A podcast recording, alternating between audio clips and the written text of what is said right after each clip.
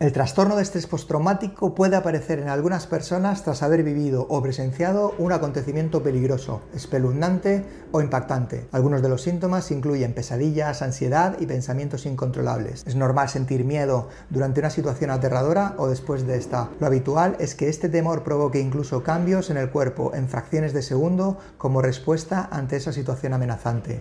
Todo relacionado no es nada ten un 20% de fantasía. Non aceptamos queixas.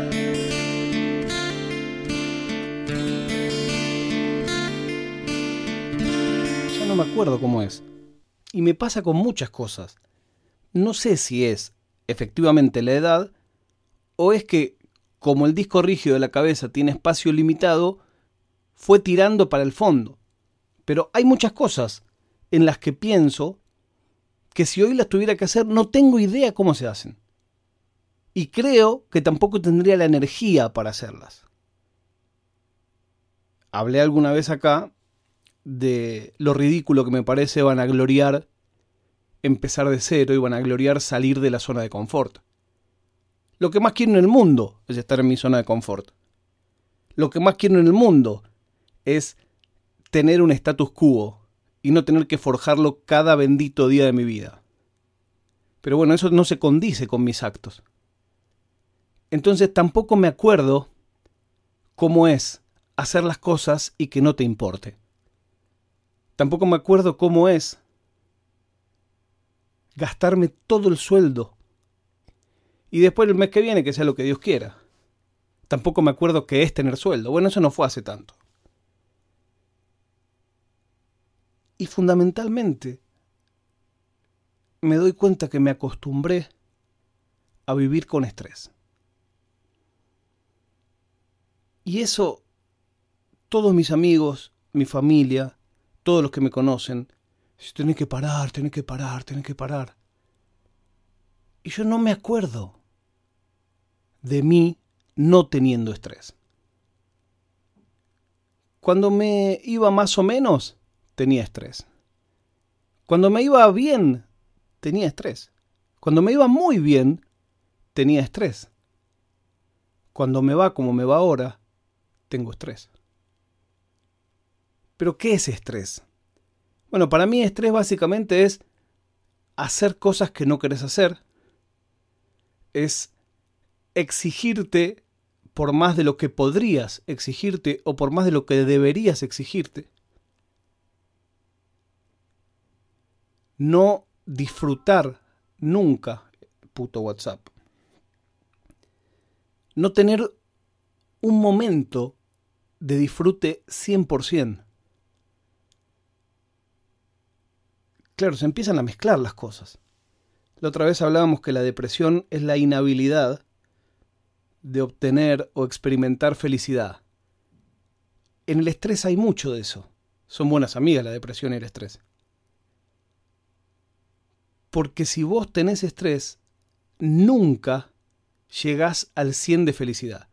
No estoy hablando de la quimera, que es imposible, de tener 100 de felicidad en el día a día. Digo que no llegás ni siquiera en un momento al 100 de felicidad. Pero es loco, porque con la guita en particular, cuando no tenés guita, decís, cuando tenga guita no voy a sufrir, porque esto, esto es lo que más me vuelve loco hoy, cuando solucione esto ya ese problema no me va a ocupar más, voy a estar tranquilo y libre. Y es mentira, por lo menos en mi caso. Porque cuando no tenía ese problema, el estrés era por qué tenía ese ingreso por hacer algo que no era exactamente lo que yo quería hacer. Y me llevó tiempo entender que nunca iba a haber algo que sea exactamente lo que yo quería hacer. Esto es algo parecido a lo que yo quisiera hacer pero quizás lo quisiera hacer con un micrófono mejor. Quizás lo quisiera hacer con un equipo más grande. Quizás lo quisiera hacer sabiendo que pueda convertirse en mi trabajo, para después putear y tener ese estrés del trabajo. Entonces aún lo que uno cree que sueña, cuando es una persona del estrés, tampoco es lo que sueña. Bueno, no es el día más positivo del mundo, aunque debería serlo, porque esta mañana cerré un ciclo altísimo de estrés gracias a las benditas criptomonedas. La pasé muy mal durante unos días, cuatro o cinco, pero muy, muy, muy mal. Cometí muchos errores y sufrí mucho. Y cuando balanceo la alegría de tradear bien y la tristeza de tradear mal, no son equivalentes. Me pasa al revés que lo que me dijo alguna vez un jugador compulsivo. Ustedes muchos lo conocen. Y yo un día le dije, loco, pero ¿por qué vos jugás? Si vos sos una persona inteligente, sos una persona brillante, vos sos una persona analítica, vos sabés que vas a perder. ¿Por qué jugás?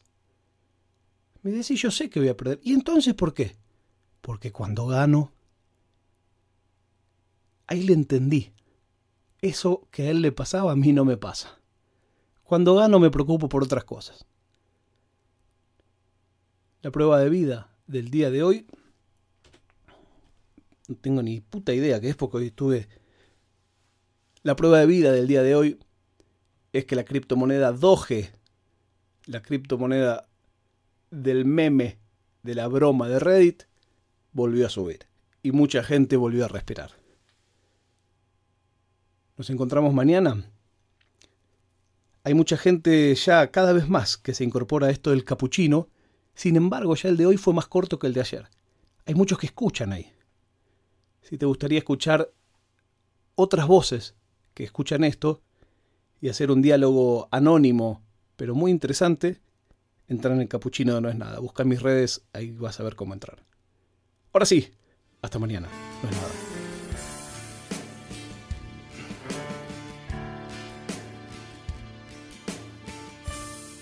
Oficina Nerd Podcast.